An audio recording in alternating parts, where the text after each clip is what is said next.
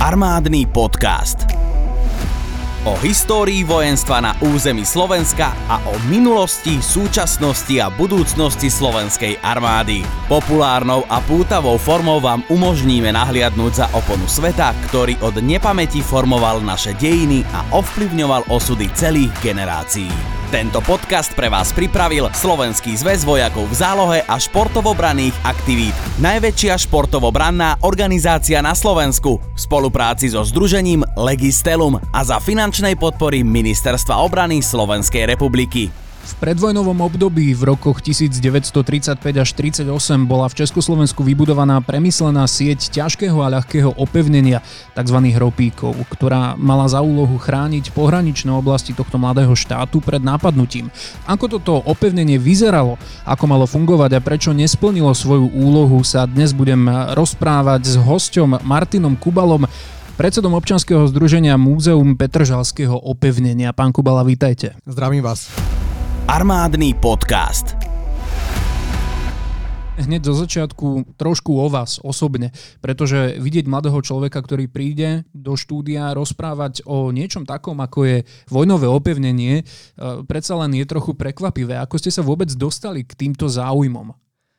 No ono to všetko začalo v podstate v detstve. Ako mne osobne nepríde úplne divné, že mladý človek sa zaujíma vojenskú históriu a tak pre mňa to je normálna vec, mm-hmm. ale uh, chápem, že to nie je asi úplne bežné. No, my ako chalani... Možno by som povedal, že v dnešnej dobe už to nie je až také bežné. Väčšinou deti Dobre. sa o tieto veci až tak nezaujímajú však.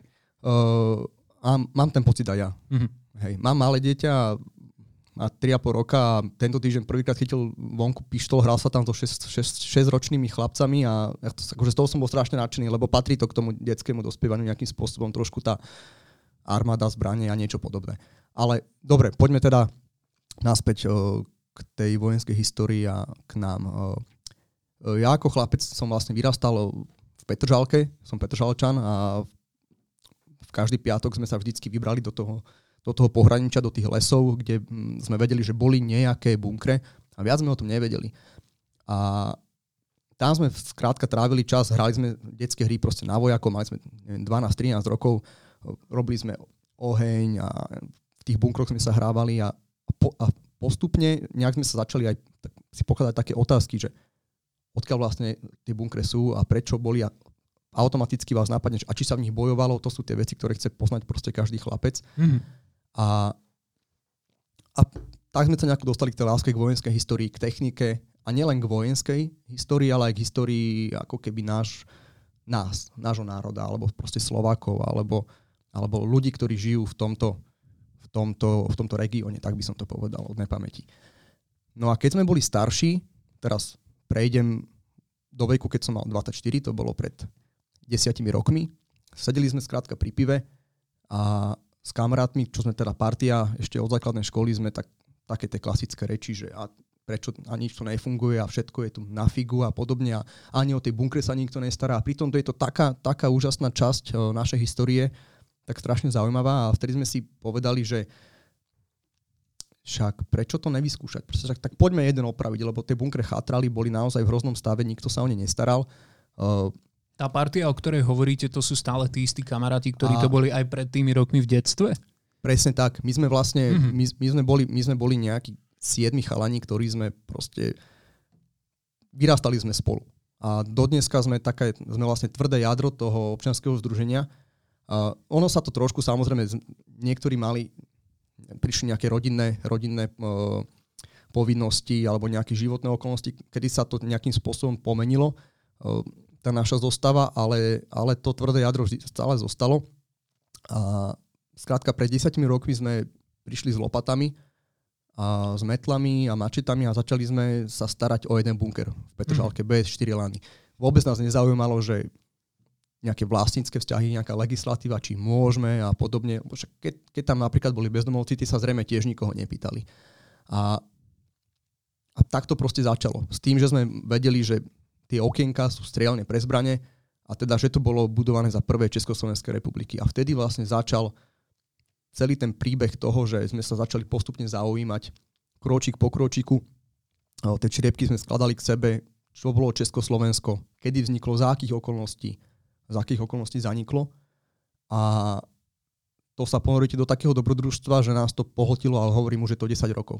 Je fascinujúce počúvať o tom, že vlastne skupina kamarátov zo sídliska sa dostane k takejto činnosti, lebo áno, tie partie ostávajú pokope a presne ako ste spomínali, prídu rôzne životné momenty, jednému sa narodí dieťa, druhý sa odsťahuje niekam kvôli práci, kvôli vzťahu, tie vzťahy sa rozpadajú a potom znova sa tí priatelia po rokoch stretávajú, ale málo kedy ich spája práve niečo podobné, ako je činnosť vášho občanského združenia, tak sa určite dostaneme aj k nemu a k tomu, ako ako fungujete v súčasnosti, ale predsa len pred tými desiatimi rokmi, keď hovoríte, že ste len tak prišli k tomu bunkru a začali ste niečo robiť. Uh, je rok 2021 a možno už trošku to znie ako také sci-fi, že hneď by sa niekto ozval, hneď by bol nejaký problém. Uh, vtedy naozaj ste skrátka len prišli a robilo sa, alebo tiež boli nejakí, nazvem to, že aktivisti, ktorým sa to prestalo pozdávať? Uh, ono to bolo ale trafili ste klient z pohlavičke, lebo ono, ono to prišlo pomerne rýchlo. Boli sme tam nejaký rok, my sme v podstate v júni 2011 sme začali s nejakými čistiacimi prácami a doniesli sme tam potom nejaké prvé prílby a nejaké, nejaké, proste, nejaké vojenské, vojenské uh, artefakty, to nazvem. Mm-hmm. A už v septembri sme to tak akože poloslávnostne sa dá povedať, že otvorili pre verejnosť, lebo ľudia sa zastavovali, keď išli okolo na bicykli alebo na prechádzky, keď boli s deťmi pýtali sa, že čo a tak sme im o tom rozprávali a my sme pôvodne neplánovali z toho robiť múzeum. My sme si proste povedali, že dáme jeden bunker do poriadku a proste, že sa realizujeme na nejaký čas. A proste vyplynulo z toho, vyvinulo sa z toho to, čo je dnes.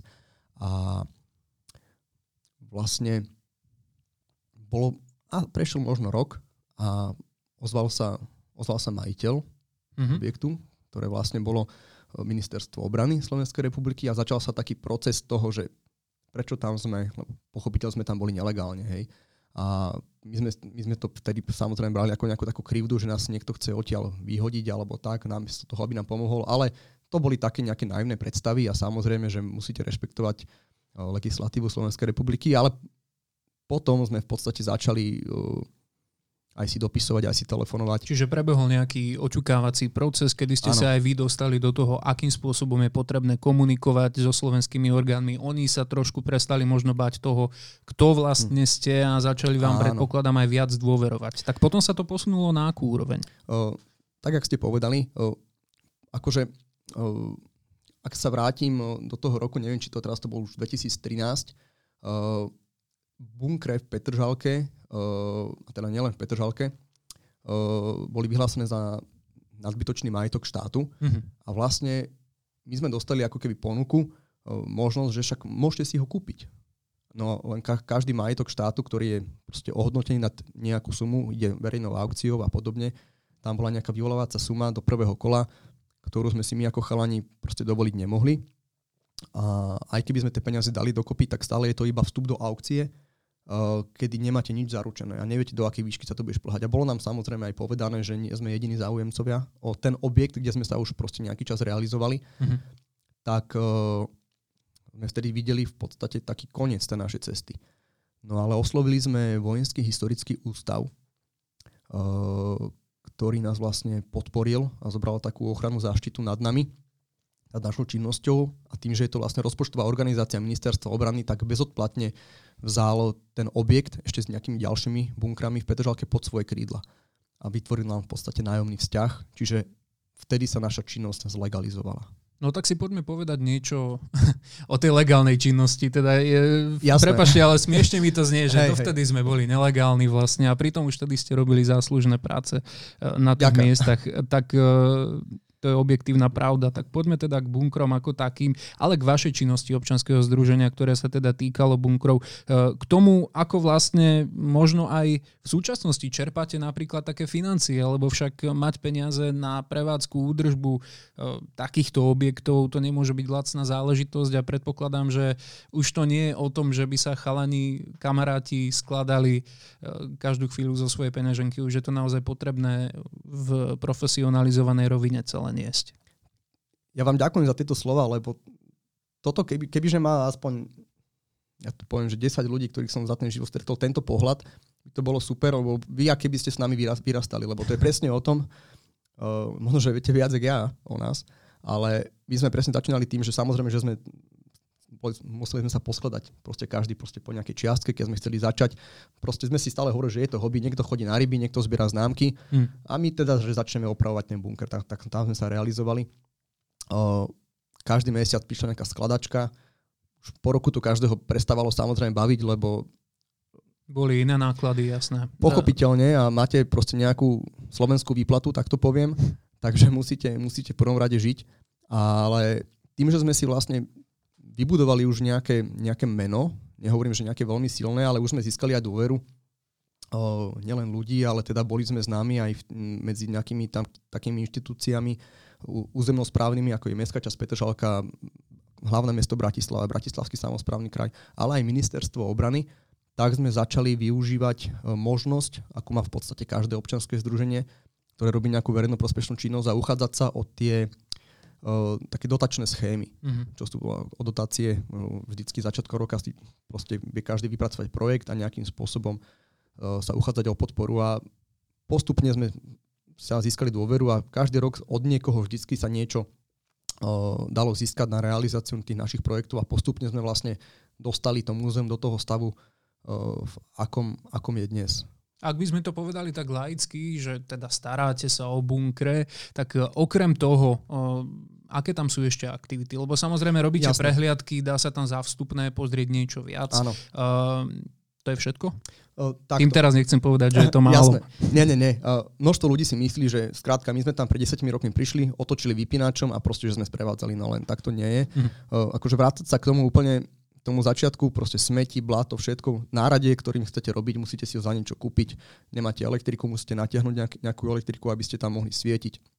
Musíte tú elektriku od získať, keďže tam není prívod elektriny a je naozaj veľmi komplikované tam dotiahnuť elektriku, tak v podstate 10 rokov fungujeme na elektrocentrálu. Skrátka, ako takých 70% práce je, je taká tá mravenčia práca, ktorú, ktorú nikto nevidí. To je to mm-hmm. neustále kosenie. Ľudia dneska považujú všetko za samozrejmosť. To, že sú čisté cesty, vysypané koše. Nikto si, nikto sa, nikto si nepredstaví, že čo všetko za tým v podstate je, že tieto veci, ktoré ľudia považujú za samozrejmosť, fungujú. Takisto my u nás zbierame smeti, kosíme, uh, musíte ten objekt pravidelne čistiť, vetrať, údržba, rôzny materiál na údržbu a tak ďalej. Uh, to je všetko jak som povedal, asi tých 70% vecí, ktoré, ktoré v podstate riešite čiastočne každý deň. Mm-hmm. No a my sme tam vždycky cez víkendy, začínali sme od piatku do nedele, to sme boli mladší, mali sme viacej času. Do pol roka sa s nami všetkými roz, rozišli frajerky. Takže lebo nás to... Ale predpokladám, že do pol roka boli nové, ktoré no. sa o trošku viac zaujímali o bunkrách históriu, ne? Neviem, či boli do pol roka a ani by som úplne nepovedal, že sa zaujímali o históriu viacej, ale, ale už vedeli, do čoho idú. Mm-hmm. Takže už mnohé z nich sú naše manželky dnes. Koľko je vás dohromady? To osadenstvo občanského združenia, teda všetkých ľudí, ktorí pomáhajú. toto je, toto je manželky vynímajúc. Áno. A toto je otázka, na ktorú nemám úplne jasnú odpoveď, keď sa ma niekto spýta, pretože u nás sa to tak hýbalo, že niekto odišiel, potom zase po dvoch rokoch sa vrátil, ale sme, sme tam asi taký by som povedal, že siedmi chalani, mm-hmm chalani alebo chlapi, ktorí, ktorí no, máme teda máme rôzny vek, uh, v podstate od, uh, od 20 do 50, uh, ktorí, ktorí sme tam v podstate stále. Ale máme množstvo kamarátov, on to je tak, keď robíte nejakú akciu, že máte nejakú spomienkovú a oslavuje sa, tak vás tam príde 15-20. Ale keď treba teraz, ja neviem, je teplo a treba kosiť alebo robiť, tak, tak sú tam dvaja. Hej, ale to, to je ako všade, to som skôr tak akože tak so srandy uh, mienil. Uh-huh. Uh, okolo, okolo tých 90 chalanov nás tam je, ktorí sa tomu venujeme. Super, tak urobili sme si takýto menší medailónik hneď na úvod, nech všetci naši posluchači vedia, s kým sa teda dnes rozprávam a hlavne, že ste naozaj relevantným hostom, pán Kubala, na to, aby sme debatovali o téme, ktorú máme na dnes pripravenú. Tak poďme sa do toho pustiť trošku hlbšie. Poďme na to. Uh, to opevnenie, ktoré bolo budované v rokoch 1935 až 1938 v Československej republike, bolo potrebné? No, v tej, v tej chvíli, kedy ťažko to z mojej pozície úplne hodnotiť potrebné. Všetko nasvedčovalo tomu v tej dobe, keď sa tí ľudia o tom rozhodovali, že toto je tá správna tá správna forma, ako riešiť situáciu, ktorá vtedy bola v Európe. Tak aká bola tá geopolitická situácia? Ale v kontexte Československej republiky nemusíme teraz e, brať do úvahy celú Európu. Jasné. Československo po svojom vzniku, to je to dôležité si aj uvedomiť, že lebo mnohý, mnohým to v podstate už, už nič nehovorí, že čo je vlastne to Československo a kedy vzniklo. Mm-hmm.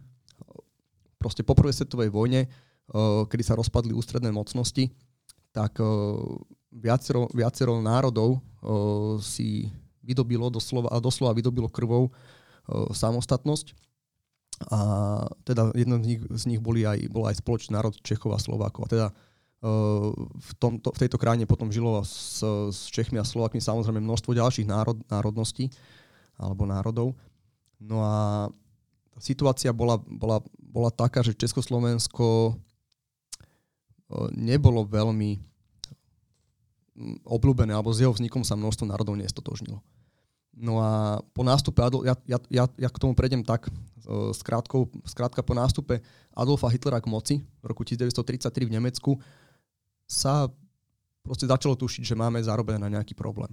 A keď vlastne celý svet sledoval tú situáciu v Nemecku a v Európe a Československo, ako mnohé ďalšie krajiny, začalo budovať systém pohraničného opevnenia. Vtedy boli o, v podstate dve, dve alternatívy, že že ako chrániť krajinu. Buď investovať do, do, mobil, do mobility, by som povedal, teda, mm. teda do tankového vojska, alebo čiže v podstate niečo, čo je pohyblivé, dynamické, alebo do statického opevnenia. Prečo podľa vás Československo šlo práve do tej defenzívnej taktiky? Bola to možno snaha kopírovať Mažinotovú líniu, respektíve plány na ňu? My sme mali s Francúzmi vojenskú dohodu, alebo teda dohodu o spolupráci alebo ako to nazvať. A ten francúzsky vplyv v Československu bol naozaj silný a to je jeden z dôvodov, prečo sme tiež budovali opevnenie. Mm-hmm. A ďalší bol ale ten, že Československo malo naozaj dobrú uh, surovinovú základňu a, a takisto tu bolo množstvo, uh, množstvo naozaj renomovaných uh, kvalitných stavebných firiem. Mm-hmm. Takže to bol jeden ďalší dôvod, prečo sa teda rozhodlo opevňovať nevnímajúc aj ten fakt, že Československo malo veľmi nepriaznivú polohu hraníc, čo sa týka obrany. A veľmi dlhé hranice. A dlhé a členité a takisto nechcem to nazvať, že obsadené, ale teda osídlené obyvateľstvom, ktoré nebolo ani české, ani slovenské, ak by sme teda mali hovoriť napríklad o regiónoch, ako boli Sudety.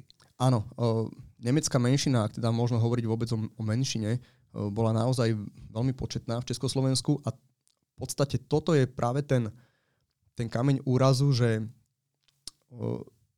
nech spomíname na Československo ako na demokratickú krajinu, ktorou určite bola, ale nesmieme si ju zase príliš idealizovať. Tá politika k menšinám nebola, nebola zďaleka ideálna. Mm-hmm. Hej, a to bolo práve to, čo... Vznikalo napätie. Vznikalo napätie, presne tak. A, to, a toto napätie neskôr využil uh, aj Adolf Hitler v podstate, tej, uh, keď chcel obsadiť Československo.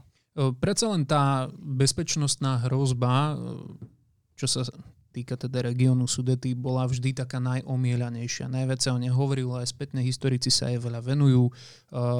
Ale ak by sme si mali teraz predstaviť celkovo celú oblasť Československa celú oblasť hraníc Československa. Tak kde boli ešte ďalšie také miesta, ktoré vyslovene tak trochu svietili tou hrozbou, ako ste spomínali, že bolo jasné, že niečo sa tam môže stať? Jasné. Uh, išlo teda, nielen teda Sudety, kde teda žila nemecká menšina, ale na juhu Slovenska to bola veľmi silná maďarská menšina. Mm-hmm. To si treba tiež uvedomiť. V podstate jediný bezpečný úsek hraníc, ktorý nebol potenciálne ohrozený, Eh, bol 200-kilometrový úsek s Rumunskom cez Podkarpatskú Rus. Všetko ostatné bolo potenciálne ohrozené, aj zo severu Polskom. A teda neho, z juhu Maďarskom a nevynímajúc samozrejme teda to Nemecko uh, zo západu, severozápadu a vlastne od marca 38, kedy obsadilo Nemecko Rakúsko, tak v podstate už aj z, juhozápadu. Mhm. Kto vlastne stál za nápadom začať budovať uh, tento typ opevnenia? V podstate, keď sa na ministerstve národnej obrany rozhodlo, pre koncept vybudovania československého stáleho opevnenia, tak v marci 1935 vzniklo tzv. řaditeľství opevňovacích prací. Mm-hmm. A to bola vlastne výkonná organizácia Ministerstva národnej obrany, ktorá mala za úlohu výstavbu toho opevnenia. Plánovanie, rekognoskáciu terénu. To bolo množstvo nielen teda vojakov, ale stavebných inžinierov, projektantov, ktorí, ktorí mali za úlohu zmapovať terén a navrhnúť tie strategické body obrany. Samozrejme, že takéto, takýto projekt budovania opevnenia to není, to není nárok. To je na pomerne dlhú dobu. Preto keď musíte vyrátať investície, financie, ktoré na to budú potrebné, a zároveň nejakým spôsobom zhodnotiť tú surovinovú základňu, Uh, tak sa vám to natiahne a v Československu uh, to malo byť bezmalá asi 10 rokov, kedy sme mali opevniť celé hranice. Uh, čo sa teda nestalo? Nestihlo sa to. To si potom povieme aj prečo. Um, vlastne Spomínali ste ešte, aby sme sa vrátili uh, k mobilným možnostiam obrany, teda k tým aktívnym, nie pasívnym a defenzívnym.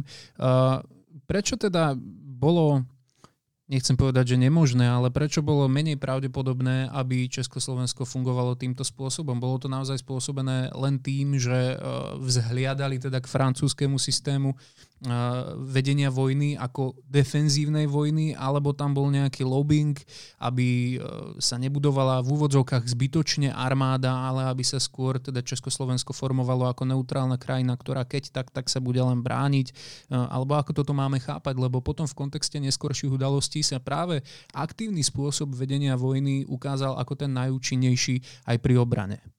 Uh, áno, nie som úplne, uh, asi úplne kompetentný na toto na toto priamo odpovedať, e, že, že vyslovene prečo. E, Pokojne z, z mojich, môžete prezentovať iba áno, vaše názory. Jasné, e, a takto by som skôr povedal, že podľa tých vedomostí, ktoré mám, naozaj išlo viac menej o to, že ten vplyv toho Francúzska mm-hmm. a, mhm. a vlastne to spojenectvo s nimi. Lobbying tam bol takisto tiež, samozrejme.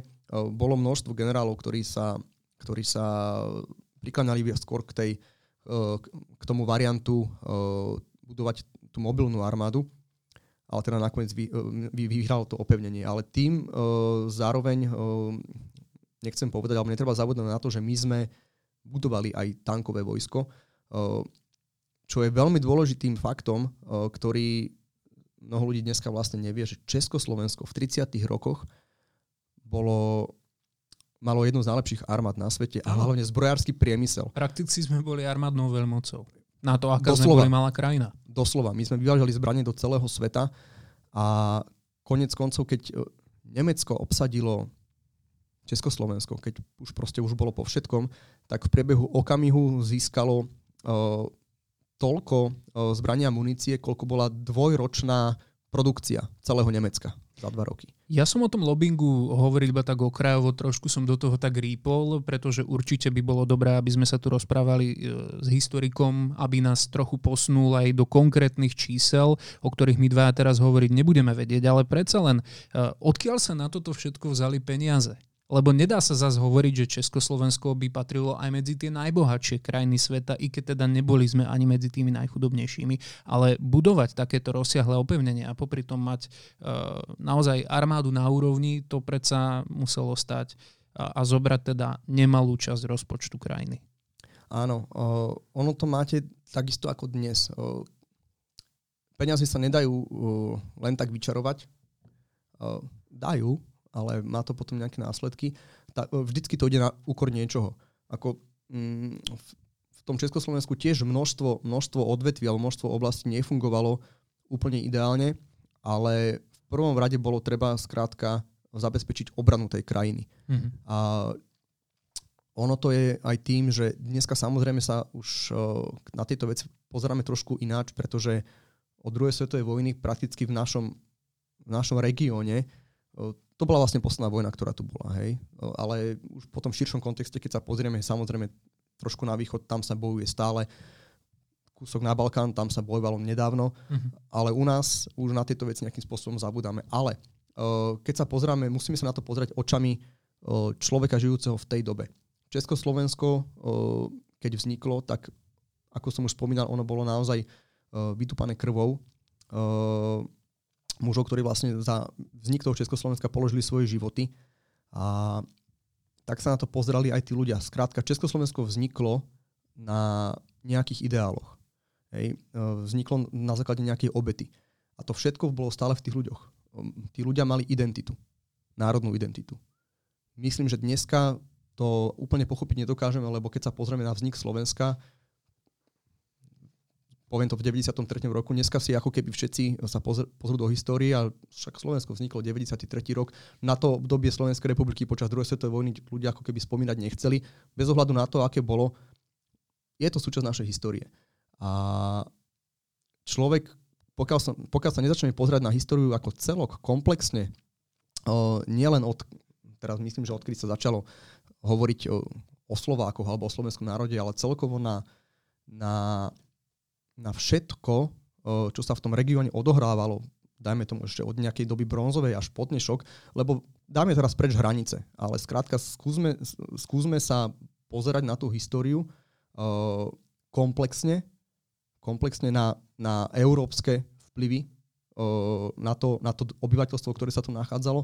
A takisto sa musíme pozrieť aj na to, že čo to obyvateľstvo, ktoré tu žilo, dalo zase tej Európe. Hej? Čiže zo všetkých tých strán, aj s tým pozitívnym, aj s tým negatívnym, ale len vtedy budeme vedieť v podstate nejakým spôsobom posúdiť, že kto sme a možno, že aj kam smerujeme. Mhm. Ja si ešte dovolím trochu zapolemizovať o, o tej identite, o, pretože ak by sme mali teda uvažovať o tých ideáloch, ktoré ste spomínali, na ktorých vznikla Československá republika prvá, predsa len o, napríklad taká Bratislava, ktorá bolo ktorá bola maďarsko-nemecko-židovským mestom a v podstate Slováci až neskôr sa sem začali pristahovávať z vidieku, tak tam sa nedalo hovoriť o národnej identite. Množstvo ďalších oblastí, kde bola skôr maďarská väčšina, kde sa potom takisto postupne pristahovávali Slováci, tam sa nedalo hovoriť o národnej identite, takže toto je opäť na polemiku, ktorá Jasne. by nás doviedla úplne niekam inám. Ja ešte navrhujem, že uh, mohli by sme sa vrátiť k tomu opevneniu.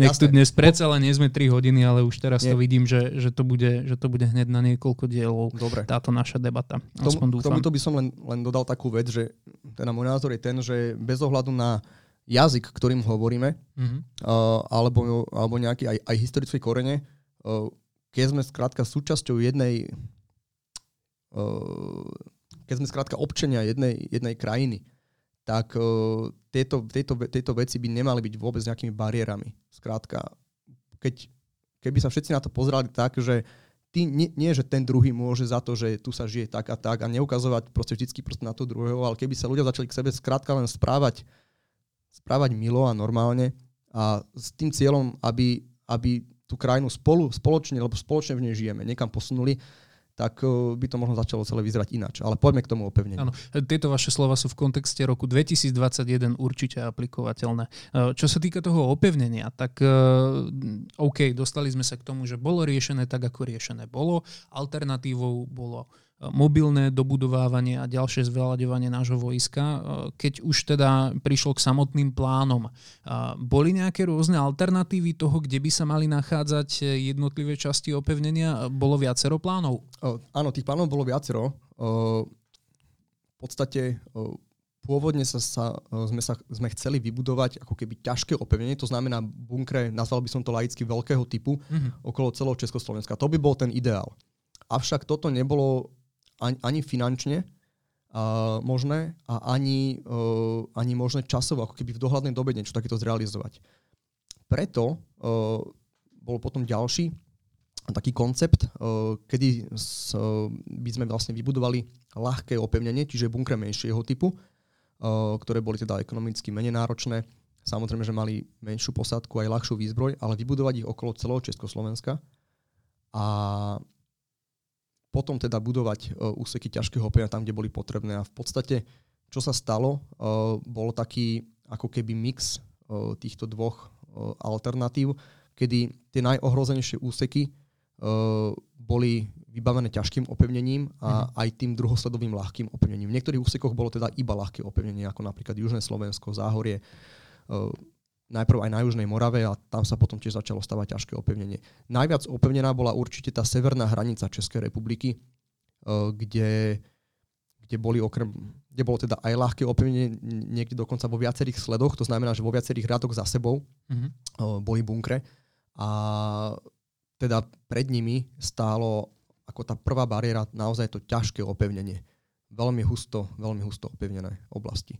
Tu je pre mňa fascinujúci moment to porovnanie zmýšľania e, politického, keď napríklad Československo sa teda racionálne rozhodlo ísť do ľahšieho opevnenia, lebo jednoducho videlo, že nie je to realistické časovo, nie je to realistické finančne. Keď si vezmeme to, čo robil Hitler o niekoľko rokov neskôr, potom ako sa preľakol možného napadnutia e, zo strany morí alebo teda oceánu, e, tak chcel budovať ťažké opevnenia naprieč vlastne vlastne pobrežím celej Európy od Škandinávie až úplne na juh. Takže, takže to boli tie megalomanské plány, ktoré možno niekde v hlavách boli, ale v skutočnosti boli absolútne nerealistické a ukázalo sa, že už len robiť to ľahšie opevnenie tu v Československu bola poriadna úloha. E, z čoho sa teda vychádzalo pri návrhu tých opevnení, možno aj po tej materiálnej stránke, e, ale aj všeobecne, keď sa malo vyberať, ako by to celé malo vyzerať a kde by to malo byť?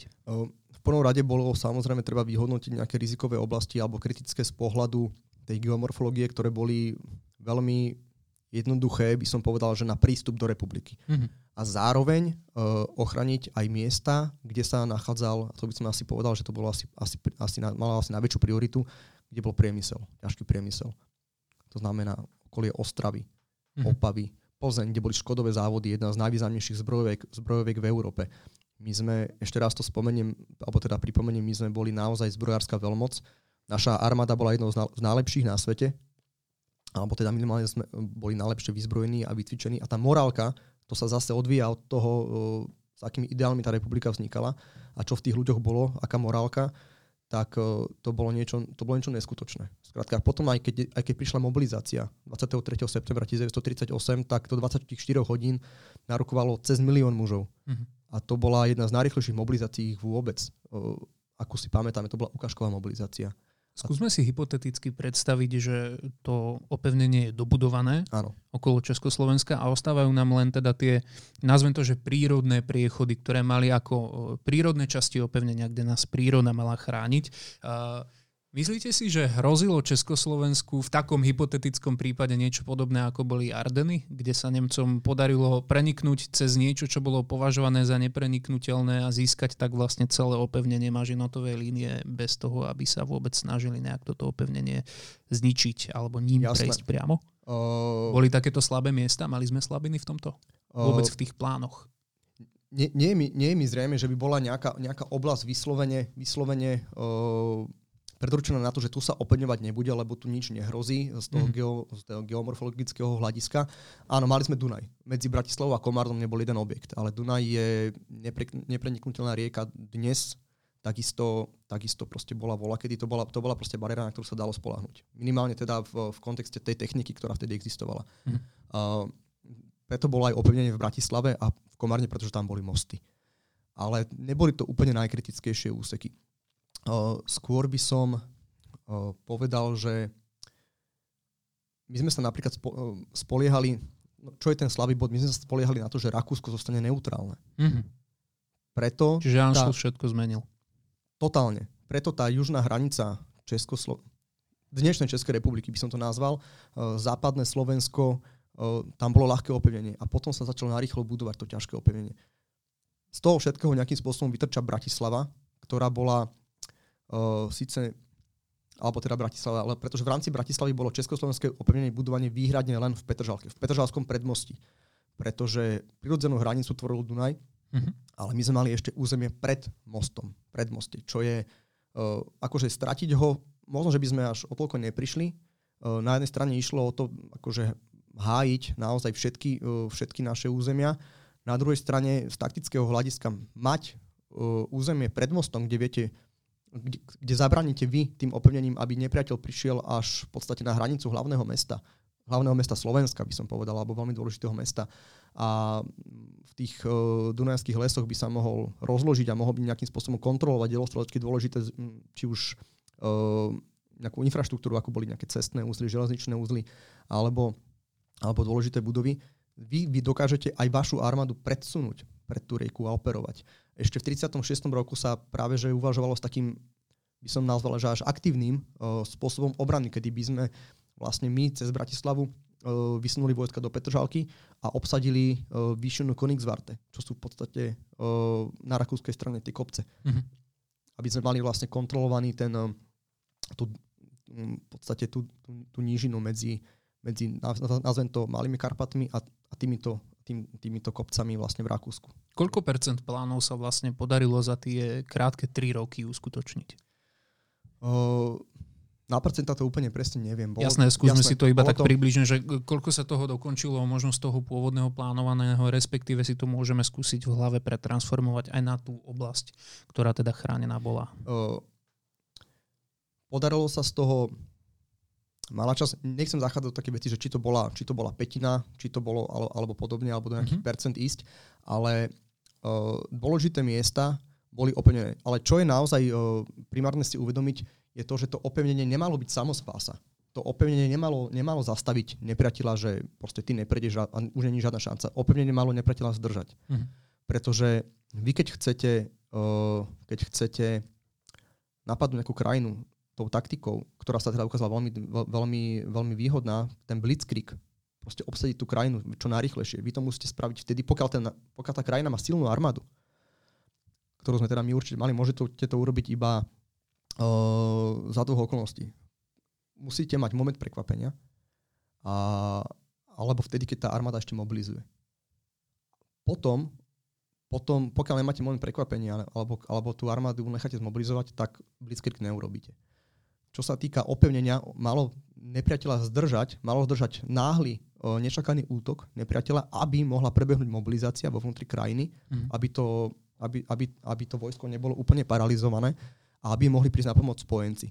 Je zaujímavé hovoriť o Blitzkriegu a o budovaní opevnenia, keď to opevnenie sa budovalo vlastne ešte pred časom, že vôbec nejaký Blitzkrieg bol v Európe použitý. Hej, že vlastne inžinieri a architekti vychádzali z toho vojenskí plánovači a stratégovia, že nejaký Blitzkrieg, klasická zákopová vojna, predsa, nie? Uh, áno, ako druhá svetová vojna bola iná v tom, že totálne zmenila tie tie predpoklady, ktoré vychádzali z tých skúseností pre svetovej vojny, kedy sa skrátka bojovalo o, o desiatky metrov niekoľko týždňov, hej, proste v tých liniách, tých zákopov.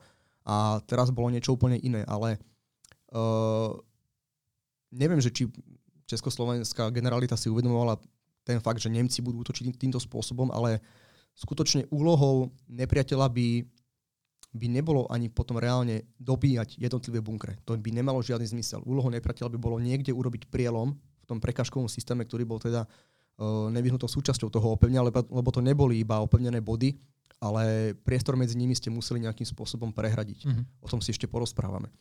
A úlohou nepriateľa by bolo urobiť prielom a čo najrychlejšie obsadiť dôležité strategické body v tej krajine.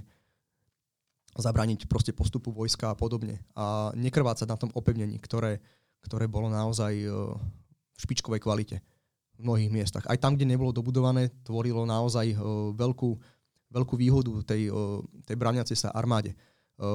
Ono to máte tak, že keď útočí vojak proti vojakovi na poli, stoja proti sebe, tak tie, tie výhody alebo nevýhody sú jednak jednej. Ak útočíte ako peší vojak voči vojakovi, ktorý je zakopaný. V nejakom zákope alebo v nejakom, nejakom polnom postavení, už, už, už je tá prevaha pre toho, v prospech toho vojaka v tom zákope 5 ku 1. A keď ste v železobetonovom postavení s ťažkými zbraňami, už je to 20 ku 1. A to bolo aj práve to, akým spôsobom sme sa my snažili vyrovnať nepomer síl z pohľadu počtu. Nemecko ide ďaleko, teda aj je aj dnes ďaleko väčšia krajina nielen rozlohou, ale hlavne tým počtom tej armády. Áno, dnes sa nám môžu stať tieto snahy o, možno ako megalomanské a môžeme sami seba odsudzovať, že však Československo bolo odsúdené na, na neúspech, ale prečo? Fínom sa niečo podobné podarilo len vďaka svojej vlastnej inovatívnosti. Uh, takže tu by sme sa ale vedeli opäť dostať uh, veľmi ďaleko a odbočiť. Áno. Uh, tak poďme k tým bunkrom a ešte teda k samotným plánom, keďže tak ako sme už spomenuli niekoľkokrát, celé opevnenie tak, ako plánované bolo, dobudované nebolo. Podarilo sa budovať 3 roky, viac času nebolo. Spomínali ste, že približne 10 rokov bola odhadovaná doba, kedy by sa malo podariť za ideálnych okolností dobudovať celý projekt. V prípade, že by to celé fungovalo, aké ďalšie fázy by ešte pokračovali a ako by vlastne vyzerali teda hranice Československa, kde všade by boli také tie hlavné oporné body, um, nechcem to povedať, že také tie naše pýchy, ale povedzme, že naozaj miesta, kde by sme sa mohli aj dnes prísť pozrieť, že tak toto je naozaj výstavná ukážka schopností našej armády z tých rokov. Určite by to bola tá severná hranica dnešnej Českej republiky, ktorá bola vyhodnotená ako najviac ohrozená a najdôležitejšia. Tam aj dnes sú to opevnenie akože budí obrovský rešpekt a majestátnosť toho opevnenia naozaj zbudzuje stále tú otázku, že, že proste prečo. Prečo to dopadlo, ako to dopadlo. Tam sú obrovské delostrelecké tvrdze, to sú systémy ťažkého opevnenia, ktoré sú prepojené um, pod zemou veľkými chodbami, výťahovými a schodišťovými šachtami. Tie tvrdze pod nejakým kopcom, ktorý, z ktorého teda trčia po, no, na povrchu iba niekoľké objekty, tak proste v takéto tvrdzi mohlo slúžiť, keď, už, keď to bola nejaká menšia tvrdz, dáme tomu, že 400 mužov, uh, keď to bola väčšia tvrdz, tak pokojne 800 chlapov. Takéto tvrdze vidíme na dnešnej mažinotovej línii, ktorá bola teda kompletne dokončená. Uh-huh.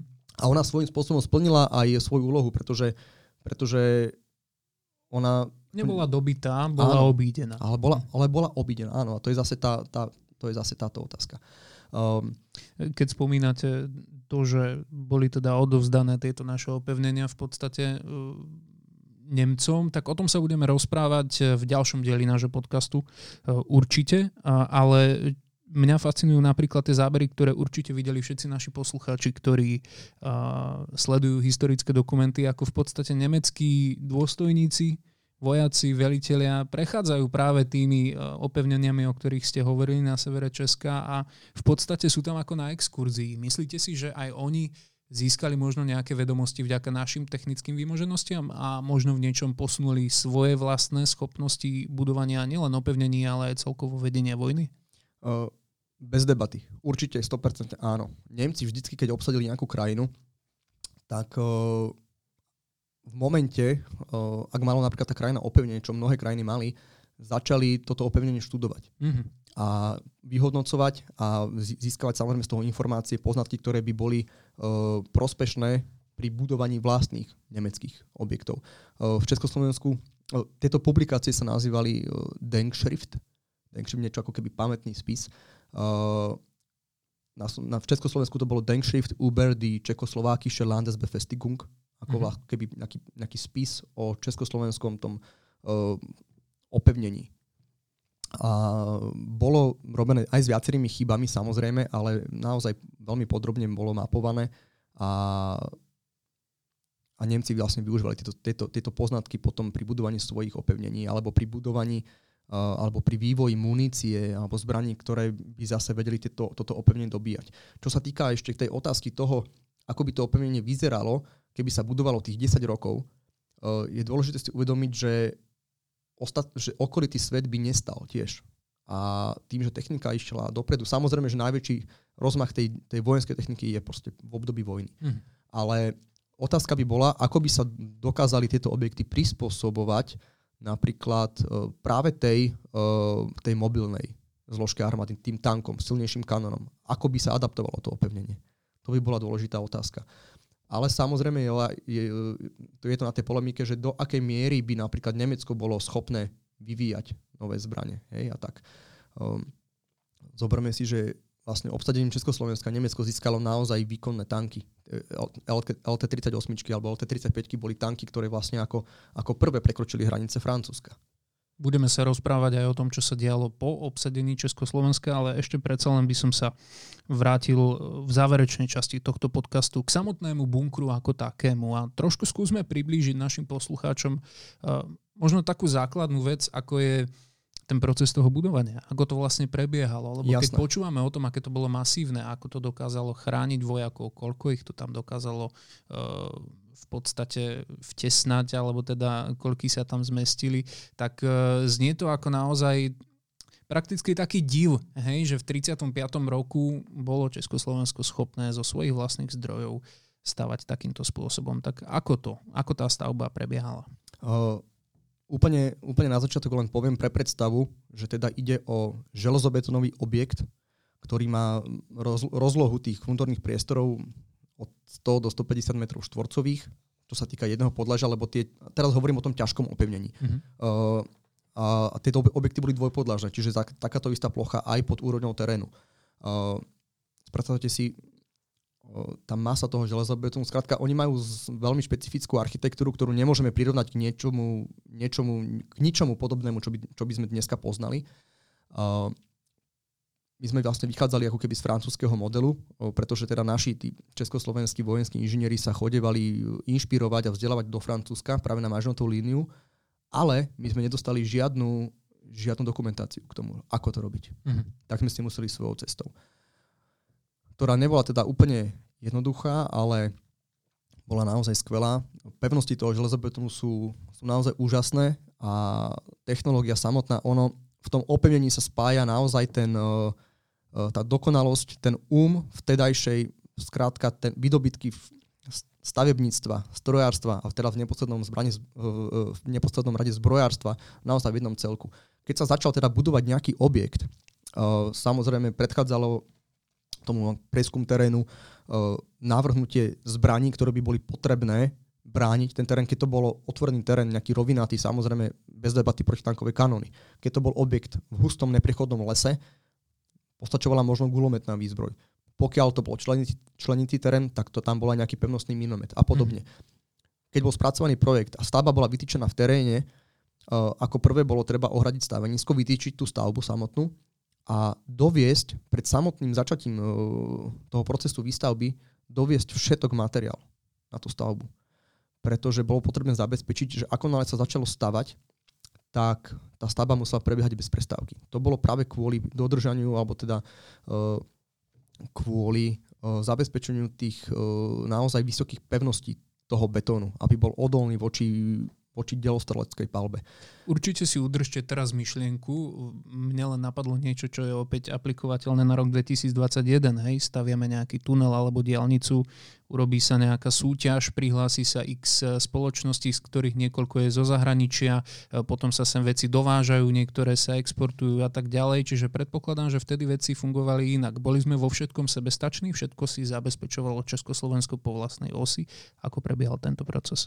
Uh úplne všetko. Samozrejme, keď ste išli, keď ste išli stavať, tak uh, nestavala to úplne, nestavala to samozrejme priamo armáda alebo vojaci, ale renomované stavebné firmy, uh, ktoré išli, bol normálne proces verného obstarávania, ako to bolo dneska, bola súťaž a ten, kto dal na nižšiu cenu, mm-hmm. tak ten proste vyhral tú zákazku.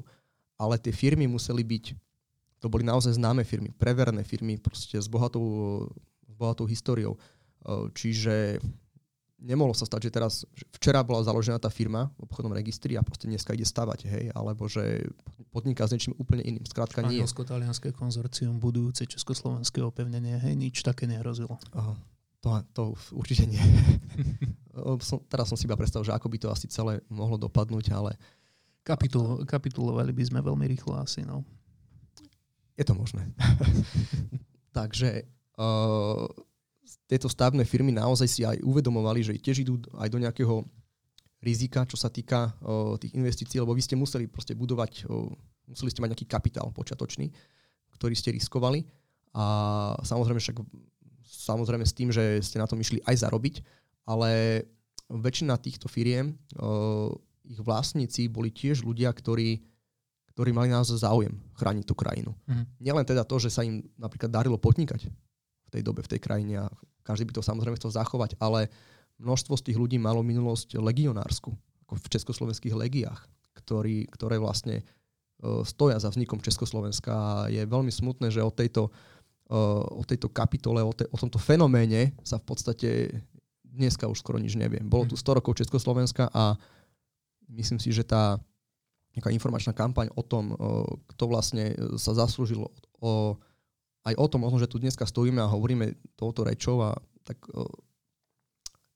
to je zase kapitola sama o sebe. Áno, áno, žije to v podstate iba v odkaze Milana Rastislava Štefanika, aj to je tam tá legionárska téma iba veľmi okrajovo spomínaná po všetkých ostatných jeho aktivitách, ale teda samotný ten proces budovania, tak ako ste spomínali, prebiehal priamo na mieste, všetko tam muselo byť privezené, stávalo sa non-stop. Koľko trvalo, kým sa dobudoval jeden bunker? Aj to ich bolo veľa typov, takže ešte v tomto nám môžete pomôcť, nech si vieme Jasné. predstaviť. Teraz sa zameráme na to ťažké opevnenie.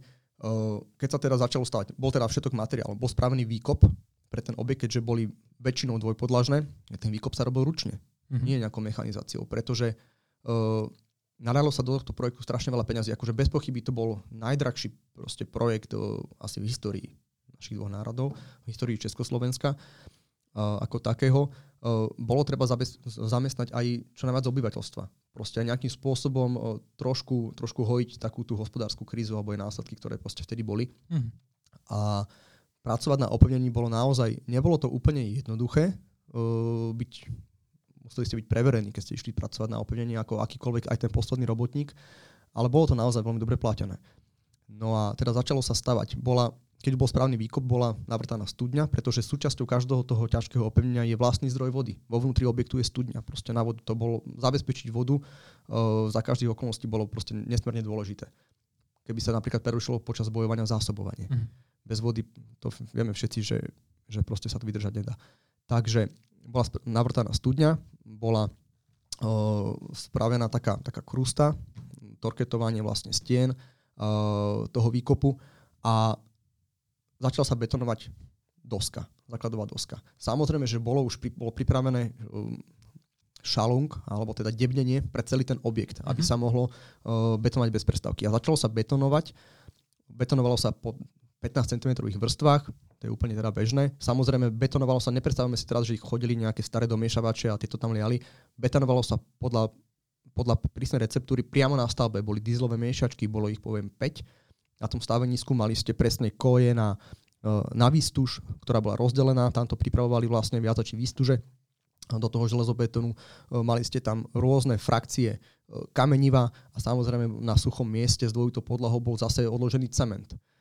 Zaujímavé bolo to, keď sme pri tom, že ako, keď, sme, keď sa vrátime, alebo teda odbočíme do súčasnosti, že ako sa materiál, proste, že ako sa stávajú domy, hej, popri tom nie zastáva diálnica a vedľa vyrastajú nejaké domy. Vy ste museli každé jedno vrecko toho cementu vrátiť. To sa všetko počítalo. Nemohli ste stať, že ste raz ten, ten papier ste hodili do miešačky z toho. Hmm. to sa všetko počítalo. Aby bolo naozaj preukázané, koľko toho betónu sa spotrebovalo a teda či tie čísla korešpondujú medzi sebou. Uh, ako náhle sa teda bola uložená zvislá výstuž, uh, boli umiestnené napríklad strielne, boli, boli priviazané v tej výstuži, upevnené, presne zamerané. A ak sa začalo betonovať, alebo teda sa betonovalo, tak tá vodorovná výstuž sa ukladala s každou vrstvou. Tej výstuže je tam naozaj, naozaj kvantum. Uh, a predstavme si, že tie steny, uh, minimálna hrúbka tých stien je meter. To je minimálna hrúbka čelná stena takého objektu druhej triedy odolnosti, lebo boli teda vo viacerých odolnostiach budované, má hrúbku 2,25 metra. To je stena, ktorá je otočená priamo k nepriateľovi. Je to, je to strašná masa, keď si predstavíte túto, túto vzdialenosť. Uh, betonovalo sa bez prestávky, pretože keď chcete dosiahnuť pevnosti betónu, aby v ňom nemôžu tam byť pauzy, jasné. Nemôžu tam byť skrátka slabé miesta, lebo mm-hmm. ako náhle ten betón zatuhne, Uh, tá ďalšia vrstva sa na to dokonale nepripojí. Vznikne tam pracovná škára, miesto, ktoré proste je slabé, nielen čo sa, nie je odolné, len čo sa týka napríklad vniku vody, ale samozrejme je, je to slabina napríklad aj potenciálne ohrozenie, čo sa týka napríklad nejakého nárazu delostreleckého granátu. Mm-hmm. Čiže aj receptúra toho cementu bola spravená tak, že tam v nej bola posunutá fáza tuhnutia až na 5 hodín, aby ste skrátka stihli tam umiestniť tú ďalšiu vrstu. A, a teda robilo sa bez prestávky stavba takéhoto objektu, tá hrubá stavba, trvala, trvala celkovo od jedného do dvoch mesiacov. Hrubá stavba, bez nejakých vnútorných inštalácií a podobne. Ale samotná betonáž uh, trvala väčšinou taký týždeň. Aj náš, náš objekt, o ktorý sa staráme, B4 Lány, ten bol betonovaný v januári 1937, konkrétne od 14. do 21. januára, to je 7 dní, kedy bol mhm. objekt vybetonovaný. To je úžasná rýchlosť, keď si to predstavíte. Tak si predstavme, že tá hrubá stavba je za nami, dva mesiace prešli a ide sa e, na ďalšie inštalácie, ide sa na interiér a počase tam potom už príde teda aj posádka a vlastne celý bunker je uvedený do prevádzky. Ako to vyzeralo? Ako vyzeral ten interiér? Aké bolo to každodenné fungovanie e, bunkra a jeho okolia? Dôležité teda povedať, že to stavenisko malo, nejaké, e, malo nejakú stráž väčšinou uh, to strážili vlastne pluky, nejaké pešie pluky, alebo teda uh, ich príslušníci, uh, ktoré boli dislokované v, tom, v tej lokalite. A z nich sa stali potom neskôr aj uh, teda čiastočne sa stali práve posadky toho opevnenia. Keď boli zriadené hraničiarske pluky, hraničárske prápory, ktoré mali toto opevnenie obsadzovať, tak uh, tí vojaci boli starostlivo vyberaní. Akože to, keď sa, neskôr sa ešte dostaneme k tomu, že čo všetko ten bunker obsahoval teda vnútri a, a zistíme, že to bolo naozaj na tú dobu niečo úžasné, moderné, naozaj dokonalé technické vybavenie, ale to by bolo... Pokojne nám to môžete povedať, aj teraz nemusíme to odkladať. Poďme na to. Hm. V podstate vy ste došli do objektu a predstavte si proste zúžené chodby, ktoré majú možno meter. A potom... Toto je ideálne. Robíme si teraz vlastne virtuálnu prehliadku, akurát, že bez obrazu. Takže áno, poďme na to. V prvej osobe pozeráte sa vlastnými očami. Vchádzame teraz do objektu. Čo Vchádzame. vidíme? Takže otvoráme najprv prvé dvere, ktoré boli mrežové, ako na väzení si predstavte. Uh, ono to na prvý pohľad sa zdá, že, že to je nejaké slabé, ale to bolo naozaj veľmi dôležité mať predné dvere mrežové, pretože vy keď strieľate, keď bojujete v uzavretom priestore, a ten bunker bol teda primárne určený na to, že sa v ňom bude strieľať, vy potrebujete zabezpečiť vetranie, alebo inak sa zadusíte. Mm. Čiže cez tie mrežové dvere bol nasávaný v tej vstupnej chodbe čerstvý vzduch do nasávacieho otvoru ventilácie, ktorá potom vetrala celý objekt. Cez tie mreže ste zároveň dokázali chrániť ten vchod zo strieľania na obranu vchodu, ktorá bola priamo oproti v stene, pretože vstup do toho objektu bol lomený. Čiže vy ste vošli cez tie prvé dvere a hneď ste sa dali napríklad doľava alebo doprava do lomenej chodby, ale pred, pred vami ešte stále bola strieľňa, ktorá chránila ten bezprostredne ten vchod. Mm-hmm. Potom ste vstupovali cez ďalšie dvere alebo cez dvojodvery, ktoré boli silnostenné, ocelové a boli neprestrelené voči pechotným zbraniam. Napríklad jedny dvere, ktoré majú uh, tú, tú prednú platňu ocelovú hrubky 3 cm, tak tie dvere vážili uh, 640 kg takéto dvere ani nevyrazíte, ani nič. Ako to by sa potom samozrejme stalo osudným uh, vo chvíli, kedy by sa tá posadka snažila dostať von a tie dvere by napríklad boli poškodené nejakým bombardovaním, že by bol ten rám, tá zárubňa tých dverí by bola nejakým spôsobom deformovaná, tie dvere nevyrazíte. Pre tieto účely tam bol teda potom núdzový výlez v tých dverách, ktorý sa dal znútra demontovať a dalo sa taká, taký kryt demontovať a vedeli ste vlastne preliesť von. Mm. Že na všetko sa myslelo. Uh, vošli ste do objektu a teraz ste sa ocitli buď v, v dlhej chodbe, ktorá teda išla na ľavú a na pravú stranu. Všade si predstavte veľmi tlmené osvetlenie. Uh, osvetlenie samozrejme v tej chvíli, ak, ak ste počuli aj uh, dunenie diesel agregátu, keď bol zapnutý, pretože keďže tam neboli zriadené elektrické prípojky k tým objektom, pretože to bolo ďaleko proste v pohraničí, tá infraštruktúra tam nebola, nebolo to odkiaľ napojiť, museli mať vlastný zdroj energie. Mm-hmm. Čiže v čase mieru by sa svietilo iba petrolejkami alebo sviečkami, bola by tam taká, nazvieme to, romantická atmosféra, ako to môžeme takto... Spoločenská miestnosť s telkou, wellness, áno, pohodička. Áno, Jasne. áno, asi tak nejako si to možno aj tí chlapi predstavovali, ale, ale nie.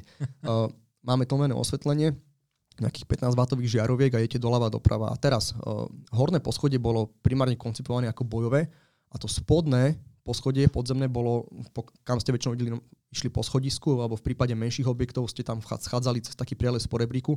To bolo týlové, ktoré tvorilo zázemie tej posadke.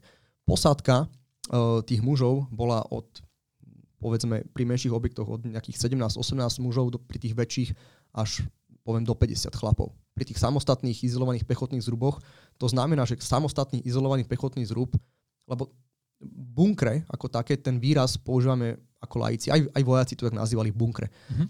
Ale v tej odbornej terminológii sú to vlastne izolované pechotné zruby. Izolovaný znamená, že není prepojený na žiadny iný objekt alebo není prepojený podzemím na nejaký núdzový výlez alebo niečo podobné. Skrátka, jeden vchod, jeden východ. Ale nejaký spôsob prepojenia tam predsa byť musel. Museli spolu komunikovať. Veľmi, áno, veľmi, veľmi uh, dobrý postreh. Uh, komunikácia bez, bez toho to skrátka nejde, lebo takýto objekt nemôže fungovať uh, ako solista, ono to všetko muselo byť ako jeden celok. Preto to opevnenie bolo, uh, tie jednotlivé objekty uh, v úsekoch uh, spoločných boli prepojené telekomunikačnou sieťou. A boli samostatné telekomunikačné miestnosti, kde v prípade mieru sedel jeden telefonista, v prípade boja tam boli dvaja, aby bolo zabezpečená naozaj rýchla a spolahlivá komunikácia medzi veliteľmi jednotlivých objektov a pochopiteľne aj s vyšším velením, ktoré už bolo niekde vo vnútrozemí. Aký bol reakčný čas, keď sa nejaká informácia poslala z jedného bunkra? Ako rýchlo dokázal zareagovať druhý, zariadiť sa podľa toho? Uh, na dnešnú dobu, kedy máme každú správu odoslanú v momente prijatú a prečítanú, určite tam, e, tam bol ten delay trochu iný. Uh, jasné. Predstavte si, že keď potrebujete napríklad tá komunikácia bola nielen teda medzi objektmi, ale aj v samotnom objekte prebiehala telefóny. Nakoľko mm. sa jedná po, pomerne uh, rozlahlé priestory, keď taký pozorovateľ z pozorovacieho pechotného zvonu, to bolo vlastne také vyvýšené pozorovacie stanovisko, chcel upovedomiť veliteľa, ktorý napríklad sedel v, tom, v kancelárii v tom hornom poschodí alebo niekedy aj v spodnom podlaží, uh, tak skrátka zatočil tým induktorom, to kľúčkom na telefóne a zazvonila tá ústredňa, uh, telefónna ústredňa v tej telekomunikačnej miestnosti. Tam v momente dvihol uh, ten spojovateľ, zistil teda, že kto volá a kam potrebuje prepojiť a klapkou na tej, na tej ústredni ho prepojil k tomu veliteľovi. Čiže povedzme, že to trvalo ako niekoľko sekúnd, takéto niečo. Ale kým ste si tieto informácie poslali ďalej, vedeli ste samozrejme cez tie ústredne komunikovať aj viacerí naraz. Mm-hmm. To bolo možné. Ako by to naozaj prebiehalo v boji, nevieme. Tieto skúsenosti Nikdy nemáme. to vlastne nebolo overené. Nebolo to overené bojom. Mm-hmm. To je presne to. Uh, určite boli s týmto robené nejaké, nejaké výcviky, uh, pretože tá posadka sa s týmito zariadeniami musela zoznamovať. To nebolo ak dneska, že každý považuje za samozrejmosť, že ja neviem, zapnem televízor alebo spláchnem záchod, že ako to, doslova spláchnem záchod, pretože uh, v tom opevnení sa nachádzali naozaj najmodernejšie výdobytky proste vtedajšej techniky. Uh, po, teda keď sme pri tých splachovacích záchodoch, tie by ste našli v, v hoteloch, nejakých trochvietičkových hoteloch a lepších, dáme tomu v Prahe, možno v Bratislave. A potom v bunkroch. Presne tak. Mm-hmm. Čiže vojaci, ktorí boli zvyknutí skrátka na suché záchody, na latriny, zrazu mali splachovací záchod. Ako dlho sa taká posadka bunkra zdržala na jednom objekte? Isté tam fungovala rotácia. Ono, ono to takto, akože tá rotácia v podstate sa ani nestihla. Mm-hmm. Takže, ale povedal by som to uh, tak, že tá posadka, keď sa dostala na nejaký objekt, vždy záležalo, kedy bol ten objekt vybudovaný. Určite, keď uh, nejaký objekt bol dokončený, neviem, v, v apríli 37, tak tá posadka tam bola do toho osudného roku 38 dlhšie ako niekde, kde proste sa iba vybetonovalo uh, v júni 1938. Čiže toto sa veľmi líšilo. Ale uh, väčšinou tí chlapi v tej jednotke boli, boli celý čas tí istí. Sem tam sa stalo, že niekoho prevelili z rôznych dôvodov na nejaký iný úsek. Uh, prišiel tam zase niekto iný, ale to boli, to boli skôr také nejaké ojedinelé prípady. Väčšinou tá posadka sa poznala a bola, bola ako keby z lokality, kde, uh, kde, kde predtým operovala. Napríklad v okolí Bratislavy uh, bol dislokovaný uh, peší pluk 39 a práve z pešieho pluku 39 bol potom vytvorený uh, 50. hraničiarsky prápor, ktorý vlastne obsadzoval opevnenie v Petržalke. Čiže to boli viac menej, to boli všetko Slováci. Ale väčšinou velitelia slovenských objektov boli Česi. Hm boli Česi. Zase naopak, stretávame sa s mnohými prípadmi, teraz nie, že by to bolo presne pol na pol, ale naozaj množstvo prípadov, kedy, vylitelia českých objektov boli Slováci. A samozrejme posadka potom bola česká. Alebo teda český hovoriaca, by som to povedal. Uh, treba si aj uvedomiť, že určite v tej, uh, sa týka tej českej národnosti, tak tam bolo, alebo aj uh, v tých českých zemiach. Tam bolo sústredené oveľa viac inteligencie alebo aj generality ako na Slovensku. U nás proste sme mali aj trošku iné historické korene, by som to nazval, alebo ten vývoj bol na Slovensku trošku iný, ktorý uh, je tam strašne veľa faktorov, ktoré, ktoré spôsobovali aj to, že sme skrátka nemali možnosť takého rozvoja oproti niektorým západným krajinám. My sme boli vždy hraničná oblasť, kde sa to proste mlelo. Tu sa ľudia prvom rade museli starať o svoj život a o, prežitie a až potom o nejaký, nejaký ďalší kultúrny rozvoj a niečo podobné. Čiže preto je to u nás trošku zbrzdené. Ale napriek všetkému sa nám podarilo ako krajine, ako vtedajšiemu Československu naozaj vybudovať e, fascinujúcu a bohužiaľ nedokončenú sieť opevnení, e, o ktorej sa ešte budeme rozprávať v ďalšom dieli e, armádneho podcastu a verím, že bude nemenej zaujímavý, pretože preberieme tam trochu viac aj geopolitickú situáciu vedúcu e, k druhej svetovej vojne a opäť k ďalším e, záležitostiam, ktoré sa týkali aj priamo opevnení okolo Slovenska. Ešte je dôležité spomenúť bunker, o ktorý sa teda staráte a je podľa všetkého asi najbližší vášmu srdcu, teda BS4. E, pokiaľ by ho ľudia chceli navštíviť, dozvedieť sa niečo priamo na mieste od vás alebo od ďalších vašich kolegov, ako to môžu robiť, kde to môžu urobiť. Jasné. BS4, bunker BS4 môžete navštíviť každú sobotu. Každú sobotu medzi 11. a 18. hodinou, čiže máme pevné otváracie hodiny a sezóna je vždy od apríla do novembra. Kľudne si môžete, keď si dáte do vyhľadávača Múzeum Petržalského opevnenia alebo bunker BS4 alebo www.mpo.sk MPO ako Múzeum Petržalského opevnenia, tak vám nájde našu stránku alebo odkazy na ňu a tam sa dozviete ďalšie informácie. Tá B4 je samozrejme, o ktorej vlastne, aj keď som, keď som začal rozprávať o tom, ako ten objekt vyzerá znútra, tak samozrejme, že som si ja predstavoval uh, bunker B4, o ktorý sa teraz starám, pretože mi je najbližší. A to bol vlastne aj, aj prvý objekt, ktorý som sa zoznámil ako chlapec. Do som, keď som mal 12 rokov, tak som tam liezol cez uh, nasávací otvor ventilácie, cez takú úzkú šachtu. A ten strach z toho neznámeho a to, ten pocit toho dobrodružstva mám dodneska v sebe, keď zavriem oči, tak to proste vidím. A mám tam naozaj naozaj veľmi veľké väzby uh, citové na to detstvo, ktoré som tam prežil, lebo bolo naozaj úžasné. Keď vám pán Kubala bude robiť prehliadku najbližšie, tak presne túto emóciu mu budete možno vidieť v očiach, ale hlavne tú radosť, ktorou mne naozaj odovzdal dnes množstvo informácií, dúfam, že aj vám. Hosťom armádneho podcastu bol Martin Kubala, predseda občanského združenia Múzeum Petržalského opevnenia. Ďakujem, že ste dnes prišli. Bolo mi veľkým potešením, ďakujem. Armádny podcast. Tento podcast pre vás pripravil Slovenský zväz vojakov v zálohe a športovobranných aktivít. Najväčšia športovobranná organizácia na Slovensku v spolupráci so Združením Legistelum a za finančnej podpory Ministerstva obrany Slovenskej republiky.